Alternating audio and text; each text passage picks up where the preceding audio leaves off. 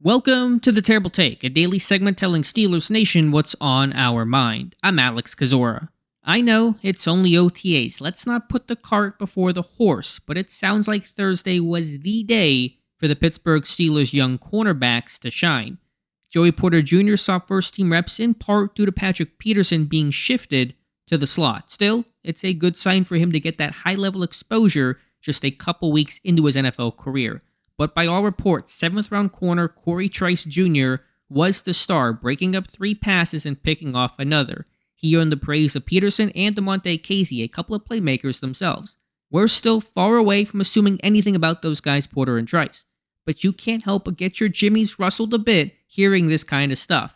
We know those guys have talent and fit the new age type of cornerback big, long, physical guys who make plays on the football. That's why they were drafted, fitting with the type of defense and secondary and frankly team Pittsburgh aims to build.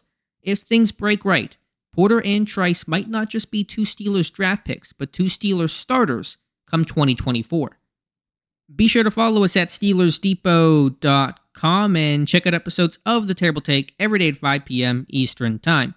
And check out the Terrible Podcast with myself and Dave Bryan every Monday, Wednesday, and Friday.